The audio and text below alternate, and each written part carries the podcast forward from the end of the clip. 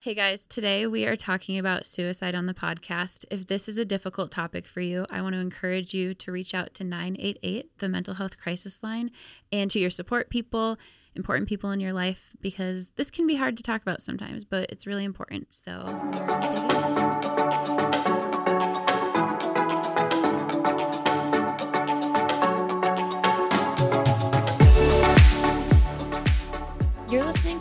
to the Therapist Thrival Guide, where we cover all of the things that graduate school didn't teach you. Welcome to the Therapist Thrival Guide. My name is Miranda Barker. I'm a licensed clinical social worker, and I am here with Dr. Lucas Volini. Hello. Anything you'd like to add? I wear these hats now. It's true. If you are listening to this on Spotify or Apple or wherever you listen to your podcast, I'm I think you might need to pause it and go to our YouTube channel so that you can see Lucas in his Newsies cap. Newsies. Okay. Yeah, you can call it that. That's what they're called? Well, what else would you call it? Gatsby cap, uh, 1920s gangster cap. I grew up with a lot of musical theater people around me. I was not a musical theater, theater person, but I was surrounded by them. And so I was just really, I'm very familiar with the musical Newsies. Yeah. I just think you look like a grandpa. I feel like me. It fits, it's good. All right. We are here today to talk about suicide. It's a really important topic for therapists to talk about, and yet it's actually really hard for therapists to talk about it at times, especially if you're first starting out. It's it's scary to think about having a client that is struggling with suicide ideation, but um, it's probably going to happen at some point. You need to be comfortable with having these conversations, and so we brought in an amazing guest for today. We have Brittany Miskowiec, and she is also a licensed clinical social worker. She is the national director of Protector Overwatch. which- Dr. Brittany Miskowiec. Oh, I'm sorry. Thank thank you for for clarifying. Got you. Yes. I would have corrected you. Okay, good. Obviously. Thank you. Good. Um, man, we were just before we started rolling, before we started recording, Brittany and I were talking about how great it is to have another clinical social worker in the room. But I am actually just reminded now that I'm the only one without a doctorate. uh, so, anyways, we brought Brittany in today because she is a suicidologist. Now, you might be wondering, what is a suicidologist and how do they become a suicidologist? And I'm going to let Brittany answer that question. Thank you. And thanks for having me. I'm excited to be here and talk about the field of suicidology because like you said, it's not it's not a topic that people talk about a lot and we should be talking about it especially as therapists. I started my career in Louisiana at a crisis center and it it wasn't where I wanted to be, but my first internship, the uh, social worker didn't show up the first day at a school. And so I awkwardly sat outside of the principal's office for like half a day waiting for them to show up. And then was told, oh, well, you'll just have to go to the crisis center and, Oh, no. you know, do the suicide line. And I was like, what? What is suicide? What do you mean? Because it wasn't something that was ever talked about hmm. growing up for me. And so my first internship in my master's program was at a crisis center where I worked the National Suicide Prevention Lifeline. I facilitated a survivors of suicide support group, a children's bereavement group, and then I went out to the scene of suicide. So Wow. it's what's called active postvention. Uh, we try to help the newly bereaved as close to the time of death as we can. And so we worked in partnership with the coroner's office and local law enforcement. And when they would get to the scene and declare it a suicide, they'd call me and I would go out with someone else who had that lived experience and had lost someone to suicide. Wow. That's where my career started. So I just sort of hit the ground running with suicide prevention. And, you know, I look back on it, and a lot of times people think I have a personal connection to suicide, and that's why I got into this field, but it's not. I very vividly remember one night in a survivors of suicide support group sitting in the room, and there were probably about 10 people there, 10 clients, and my co facilitator. And one of the newly bereaved who were there, she was a, a young woman who had lost her fiance. And I watched her listen to someone else tell their story of suicide loss and you could just see their eyes lock from aclo- across the room Hmm. and that's what we call an instillation of hope it, it's just the weirdest thing i could actually see this person be there and for the first time since she lost her fiance go okay i'm gonna get through this Wow. and that moment was so important in my career Mm. because it's what made me want to become a suicidologist Wow. That's amazing. That's beautiful. So, fast forward to today, what does it look like to be a suicidologist now? What does what do you do? yeah so there's three different areas in the field of suicidology prevention intervention and postvention prevention is the type of stuff that we do to prevent suicide a lot of times that's things like education or things like uh, people going to the gym i mean really that's individual suicide prevention Hmm. Intervention is when someone's thinking about suicide, actually intervening in that moment. And then postvention, what happens after someone dies by suicide. And I do work in all three of those areas. Hmm. Um, I also have done research in suicide um, postvention. That's actually what my dissertation is on. And, you know, it's it's individual work, it's group work, and it, it's also you know, macro level work. So I'm on the state's suicide prevention task force. I'm in the governor's challenge for veteran suicide prevention here in Minnesota.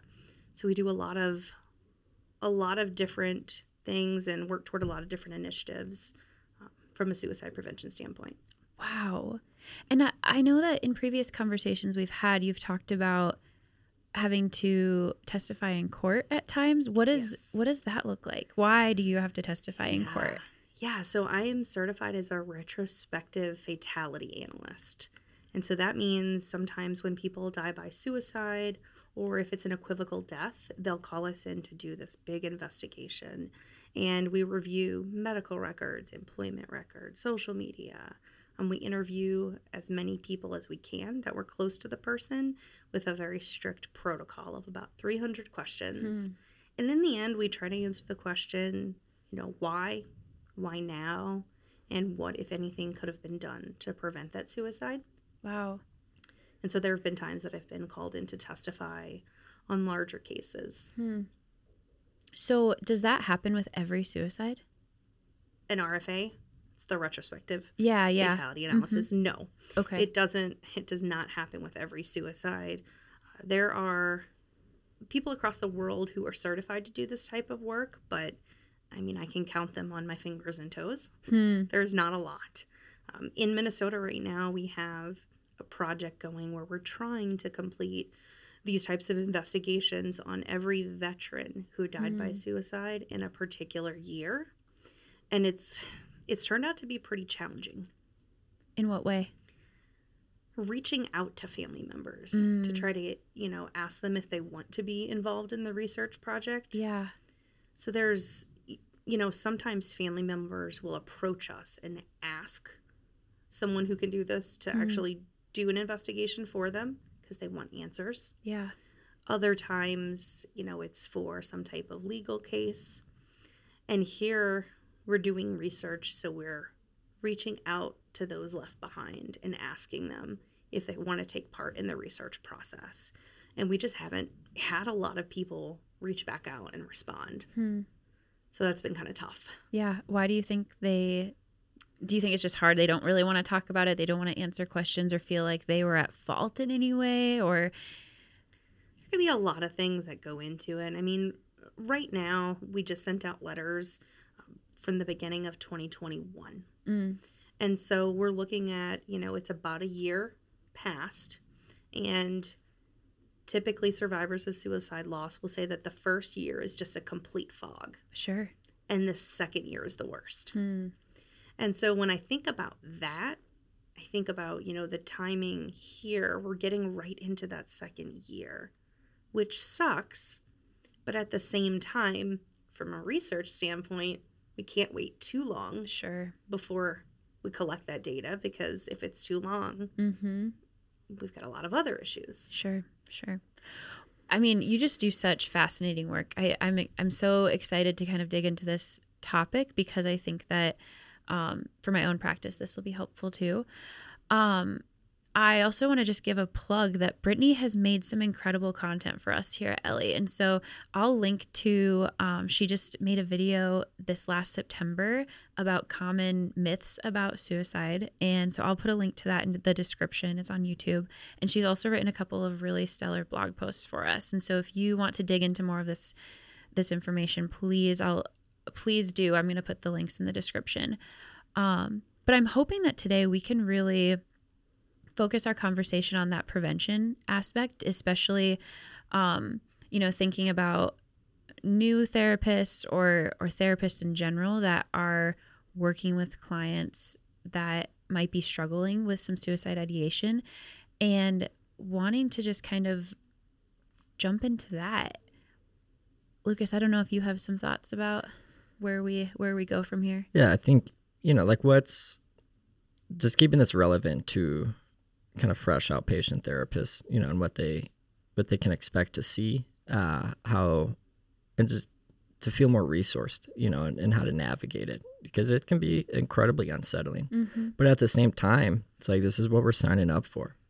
You know, it's like it's it's the extreme end of impaired mental health, you know, that road leads toward like the ultimate outcome of, of suicide, where things become so unbearably painful over such an extended period of time that you've come to terms with the fact that the only escape you see for yourself is death.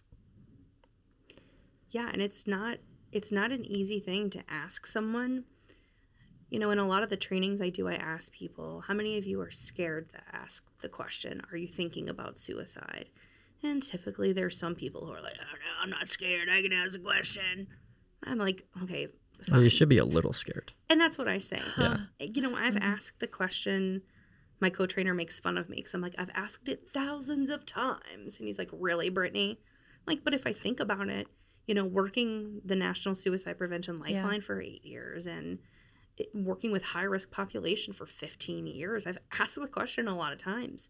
But every single time I ask, there's this pause. Like I ask the question, and while I'm waiting for the person to answer, it's like I Hmm. just like hold my breath for a Mhm. second, waiting because what if the answer is yes? Yeah. So what if the answer is yes, Brittany? What what's Yeah. the next thing you do? Yeah, and I'll, you know, if the answer is yes, that's okay, Mm-hmm. and that's Have you thought about yes to the question? Have you thought about suicide? right. Every every human on the planet should answer yes to that question. Who hasn't thought about suicide?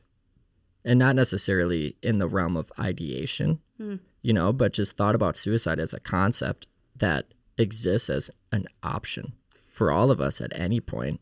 And I think like when it comes to outpatient therapy, the tricky dynamic is it comes to mandated reporting you hmm. know, and like how to create space for people, for clients to feel safe to explore their suicidal ideation without feeling like their therapist is going to jump the gun and make a mandated report. Yeah. So, like premature mandated reports when it comes to suicide can be incredibly damaging Yes. to not only that therapeutic relationship, but it can also leave that it can damage future therapeutic relationships that that client might have with other therapists if they if they come if they take away from that that if I mention suicide at all, Mm-hmm. I'm going to be hospitalized. Yeah. Yeah, and that's kind of what I refer to as the fear of consequence. Yeah. You know, especially with the population that I work with, first responders and veterans, for them, if they answer yes, it's are you going to take away my badge, my gun? Are you going to pull me from my job? And there's such fear of consequence there that oftentimes they don't answer the question honestly. And that's where I think the being comfortable with the conversation is what's so important. Mm-hmm. And the reason that I always pause before, you know, I can take a breath and actually listen to what the person is going to say is because it's a life or death question and it's serious. And I'm okay having the conversation, but it's still a serious conversation to have. Mm-hmm. Yeah. So when you are training other therapists, give us some some ideas of like where does the conversation go from there? Yeah. You know, I think it's before that. It's it's how the conversation happens. I think that is the most important part because it has to happen naturally. And I tell a lot of the therapists, you know, the ones that will use the Columbia Suicide Severity Rating Scale, which is a great resource. But if you pull out a clipboard and you say, Have you had thoughts of being better off dead? Mm. yeah. And then you look up to the person, they're going to be like, Seriously, F off. Mhm. Like, not going to answer that, honestly. Mm. And so it's it's about just being genuine. And when I ask the question, I do it a couple different ways.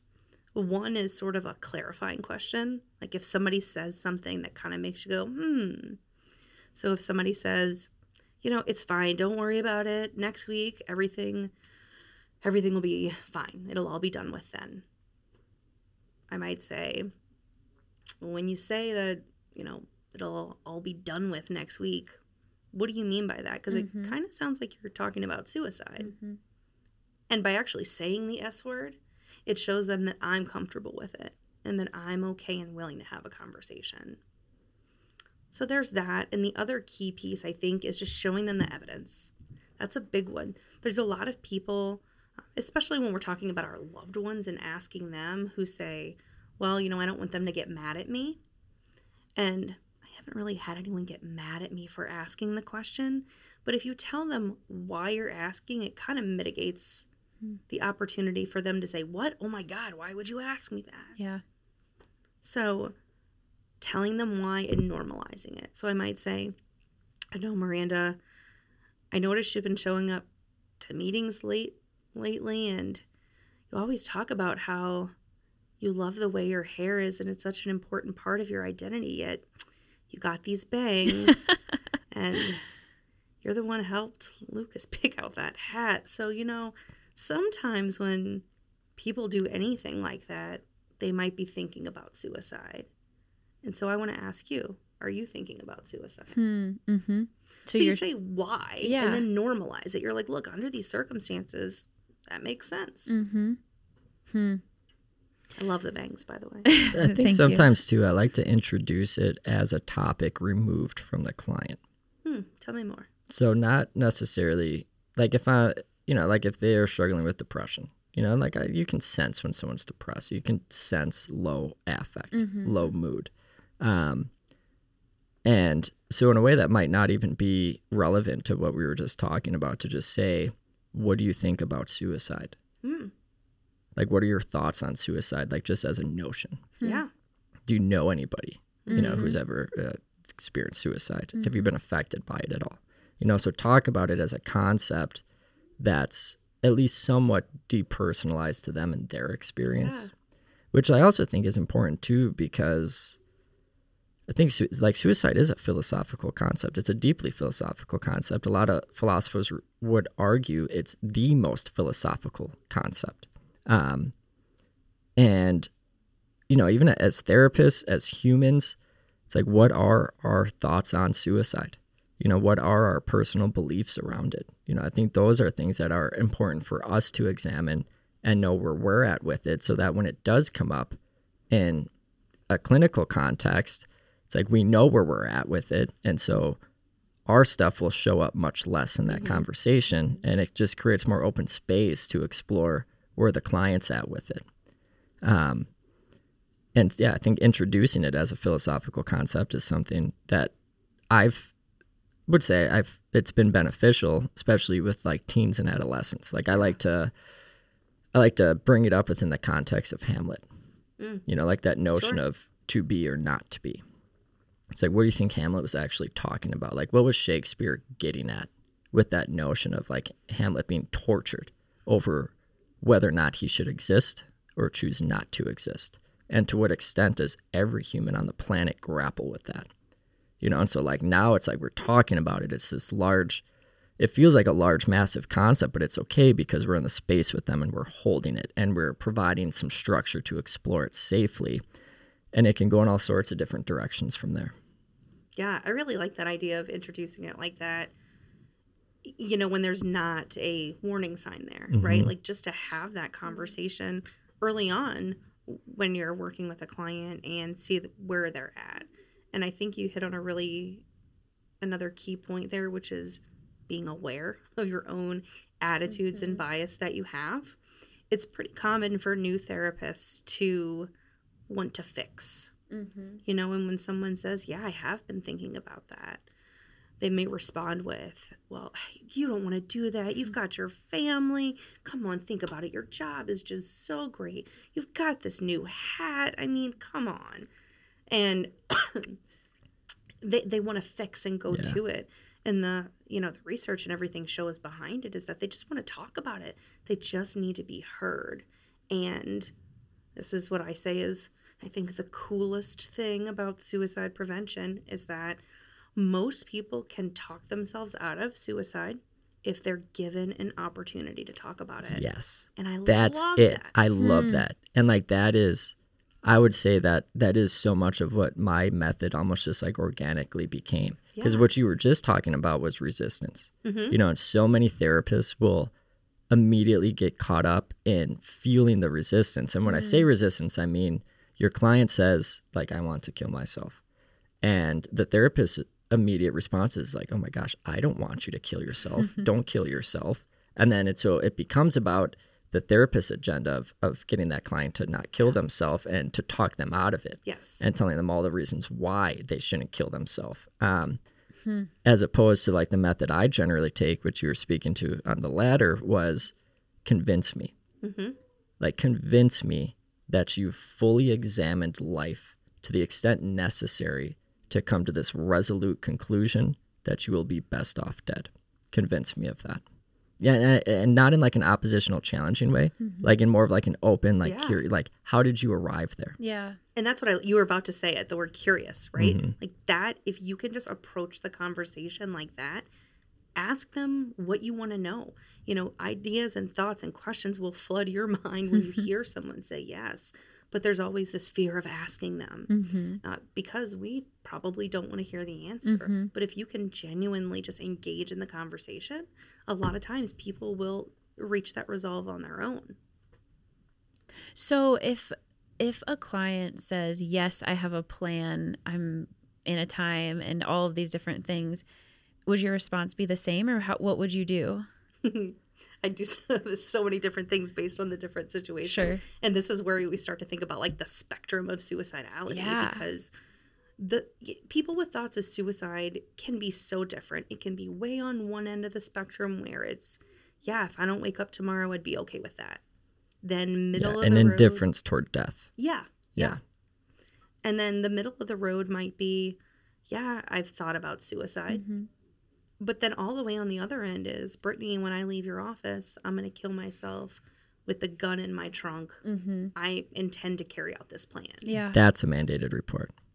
Nothing short of that. If yeah, if someone says that to you Yeah. and you can't get them to a safe space. Yeah. Is that pause? Is that a federal? Like, is that some like that's well, it's a state to state. So mandated Okay. reporting varies state to state. It's Okay. not. I mean, it's it, there's not much variance. There's more variance when it comes to like duty to warn. Sure. Like when it comes to mandated reporting, uh, around that, it, it's gen- generally you know check your local state statutes. Yeah. Um, first and foremost, but it's ideation, plan, intent, and plan. mm-hmm. And so you call nine one one. Who do Well, you? I mean, do you don't jump the gun on it. I mean, how how Well, do you navigate that aspect? Right. Yeah. So it doesn't I can say I've reviewed at least 10 state statutes. I haven't seen one that spells it out that clearly. And so the one of the things that people don't remember is that when someone is right in front of you and they're telling you that they're thinking of suicide, unless they have a weapon in their hand or they've ingested drugs already, they are safe. Yeah. Yeah. And like you can breathe a little because they are Mhm. safe. mm-hmm. But you're so in it with them that sometimes it's hard to see that Mm-hmm. If by the end of your time with that person they can agree to safety, then at that moment they're not a risk to themselves. And so, yeah, right away someone could come in and 10 minutes into your session, they could say, I've actually got a plan to kill myself. Here's what it is. And a therapist could turn to the phone and dial 911. Mm-hmm. Or Would not But be are best they- practice. I like would you not- wouldn't you wouldn't get sued for that. Like technically you'd be cleared for that. Right. And so like when I say like you need to check at least those three boxes in most states. That doesn't mean as soon as you check those boxes, you call 911. Mm. Right. You know, that just means that you're in the realm where all of your focus needs to shift toward Absolutely. finding ways to either ensure safety. And if you fail in doing that, That's when. then you're Got responsible mm-hmm. Sure. for not letting that person leave the safe space they're in right now unless you know they're going to get to another safe space. Mm-hmm. Yes, for sure. Yeah, and so that that's the time to shift the conversation and talk about what's going on with them. And it's not necessarily going to be thoughts of suicide. It's going to be all the things.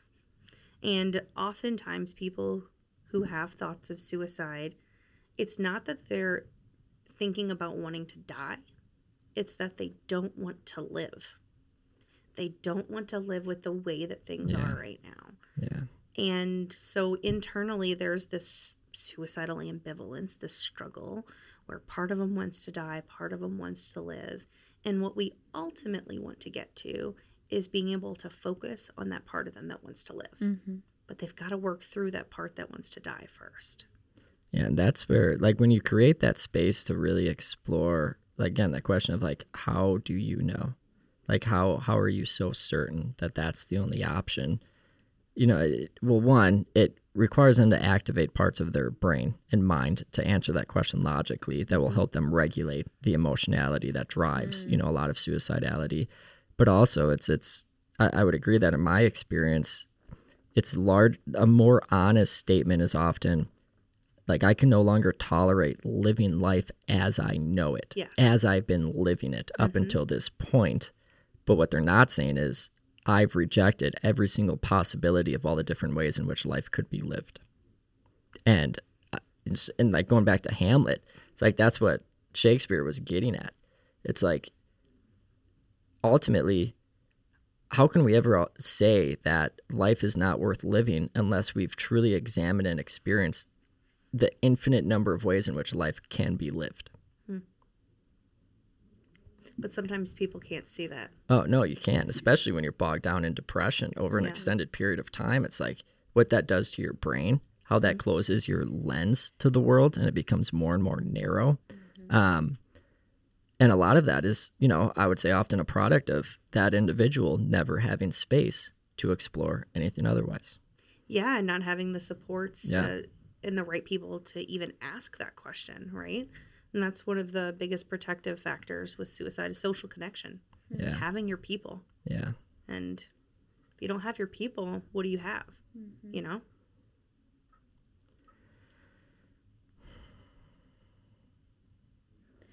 So, how do you go about? I mean, we're talking about having this conversation. They're in front of you. They have some. They have suicidal ideation.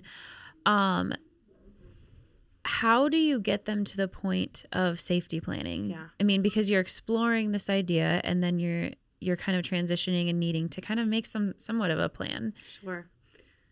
So what I use is the the ASIST model, which is applied suicide intervention skills training. And that's a two-day training that of all the trainings I train, I've gone to, it's one of my favorites. It's 2 days just about suicide, which sounds like a lot, but it gives you so many other skills. And what it talks about is that while you're hearing the person's story, you're learning about all these things that are going on. You're sort of listening for what ASIST calls a turning point, which is part of this person that we kind of want to grab onto and hold. And so sometimes you hear them talk about hope in some way. Mm-hmm. It's like they they might hope that things will get better. And so that's when I'd say, all right, well, you know, if you've got some hope that things are going to get better, why don't we talk about keeping you safe right now Mm. and just talk about what that might look like. And so then I transition to the safety planning part. Yeah. So, what would you include in a, in a safety plan with a client? yeah so there's a lot of a lot of different things and maybe this is something we can share in the resources too Definitely. yeah the stanley and brown safety plan is one of my favorites and what's cool about it is that it can actually be used as an intervention tool as well. So you could take a whole session with a client and just work on a safety plan. And i use it also as crisis response plans. So if you have a client who's typically in crisis or someone who's you know had moderate to severe thoughts of suicide doing that early on in your work with them is is helpful because then you've got it to fall back on. Mm-hmm. Um, in that particular model, you know, it, it is first identifying warning signs. In other words, how do you know that you need to bust out this plan and Mhm. check it out? Then you would do some internal things, um, then reach out for social support. What do you mean internal things? that was a really vague statement, wasn't it? internal coping skills. So Yep. it might be you're going to take a hot bath or watch a Will Ferrell movie, something like that. Okay. And these, you know, this is for, it's a little bit more aimed at someone who's, you know, maybe at home, they realize they're thinking about suicide and they're like, "Ah, I made that safety plan with my therapist. Let me go get it out. Do you think they're going to? I, I hope so. Yeah. And the way that I use them for that particular thing, uh, what I like about it, there's actually a couple different apps out there that you can send the safety plan to someone. Hmm. And so, like I said, first you're trying to deal with things on your own, the internal coping strategies. And then you go to informal stuff like who can distract me? Mm-hmm. What's a coffee shop I can go to? And then it's a little bit more formal in, you know, hey, Miranda, I'm having a rough day. Can Mhm. you come hang out with me? And so if if you two were my people, I would have ideally shared that safety plan with you. Got it. Yeah. So you know when I call you and I'm like, Mhm. "Hey, can can you come hang out?" That Mhm. means I'm having a rough day in terms of my thoughts of suicide. yeah. And so when I work with clients, I always encourage them to send it to the people that they list on there. Mm. I mean, that just seems so scary, though, for a client to have to share something like that with with a family member or with someone that's important to them. Are do you ever have clients that are resistant to that? Yeah, Yeah. I do, hmm but I don't always ask it or give them the option. It's like, Sure. so who are we going to send this to? Yeah. Okay, that makes sense. Okay, so you Mhm. listed Lucas and Miranda as your people. Okay, so uh, if the top right button, if you click that, you can email this to them. Mm, got it. Sure. You know, it's sort Yep. of that.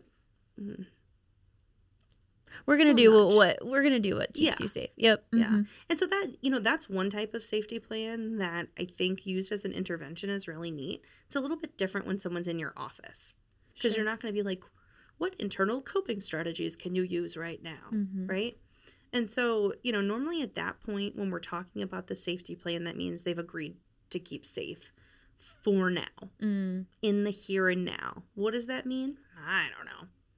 Right? Every situation is different. It's not a long term thing. And so normally I check in with the person and I, and I ask what they've got going on for the rest of the day. Mm. Like that's a no brainer. mhm. You know, where are you going? Who are you going to be with? What can you do for yourself? Yeah. and um, then I'll talk about connecting them to resources, which in this case, you know, if we're talking about me being their therapist, that's one thing.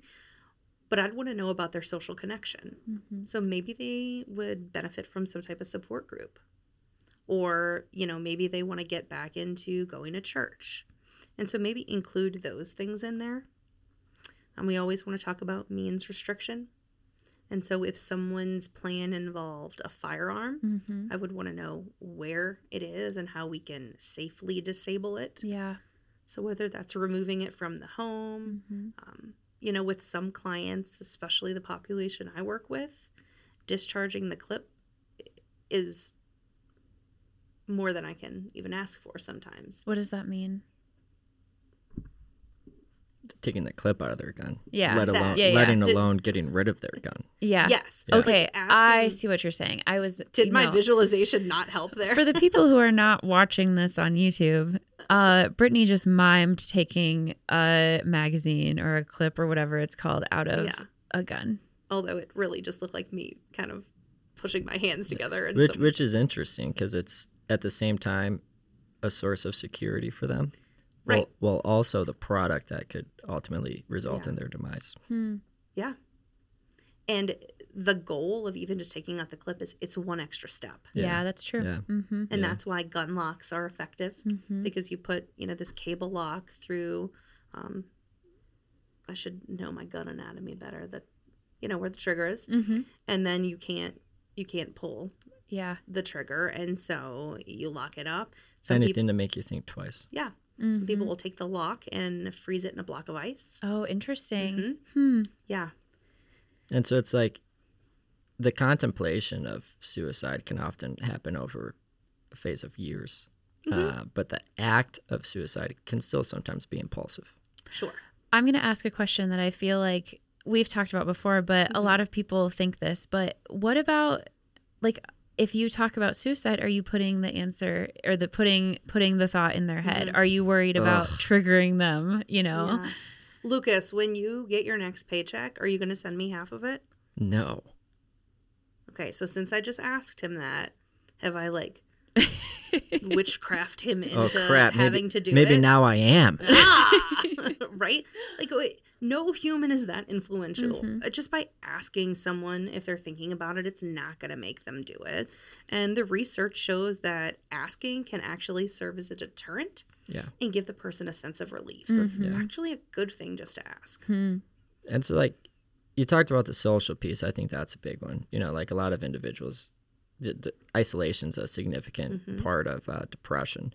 And so sometimes with people, it's, it's a matter of, you know, it's like you, you've told me about the people in your life and they all kind of seem to suck. like you have shitty people in your life, you know, and it's like, and you frame it like that, and then that can lead to like a renewed instillation of hope Yeah. you know because like Mm. if like hope is significant i see hope as Mm-hmm. such a critical aspect of this you know it's just like i've it's like i've i've encountered depression you know like personally like i've seen its darkness uh, and it's heavy like my Mm-hmm. god is it and you don't even know how heavy it is until it starts to lift a Mm-hmm. little bit but it's like i was never at a place of losing hope Mm. you know like like the darkest point i went to it's like i never lost sight of the hope of where i ultimately wanted to get get to uh, but when an individual is in a place of totally diminished hope it's like my gosh are they vulnerable Yeah. you know and so even when a client's there too one of the things i tend to do is instead of you know kind of just like putting the pressure and expectation on them to develop hope like i just ask them if if they could get behind me having hope hmm. f- on behalf of them.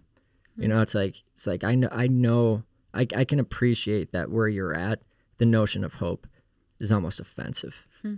You know but i truly and sincerely have hope for you Yeah. and it's like and i i will hold that hope for as long as i have to As therapists, we are so often the people that hold on to hope for our Yeah. clients. Mm-hmm. And that was something that I would talk about in my child protection days all the time where like I I had to be the person that held on to hope for so many of my clients. and that's okay it's like Yeah. that's not taking on our clients stuff you know it's like that's not s- like some of the narratives around like self-care and boundaries you know mm-hmm. like might deter people from that. Mm-hmm. But it's like no it's like we absolutely need to be their resource of hope. And it's like and if we don't sincerely have that hope then it's like we shouldn't be the person working with them. Hmm, mm-hmm. I mean, just even being able to say, I believe in you and I yeah. believe it's like, i can see a totally different life for you. Yeah. Mm-hmm. And again, it's like, because I see who you are and you're amazing. There are so many amazing things about you. But again, it's like everyone in your life sucks. you're surrounded by a whole lot of shitty people. Mm-hmm. Mm-hmm. Yeah, and that that's that kind of leveraging the relationship you have with someone. Yeah. I mean, I've I've worked with people who have no hope, and they get to that point they've got no hope, and they're set, they're set on it, and I'm like, well, I almost said the f word. Fudge. Fork. Well, fork. I'm gonna have to, you know, take this one step further. But I have this kind of like last ditch effort. If it's someone that I've developed a good relationship with, I can say, you know, okay, look, we've been working together for so many months now. Will you just humor me? Or are you at least willing to talk about a safety plan right now? Hmm, you just mm-hmm. talk about it with me. Just, mm-hmm.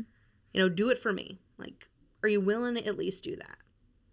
And normally at that point, once we start talking about it, you know, I can get people there. And it, of course, it's them getting there themselves, right? But even just saying, until tomorrow morning, mm-hmm. how about I give you a call tomorrow morning and check in with you? Like, are you okay with that? Mm-hmm. And, you know, just kind of using the relationship that you've built with them and that rapport. And sometimes you're the only good person in their life if they're surrounded Yeah. by shitty people. Mm-hmm. And sometimes a safety plan is like,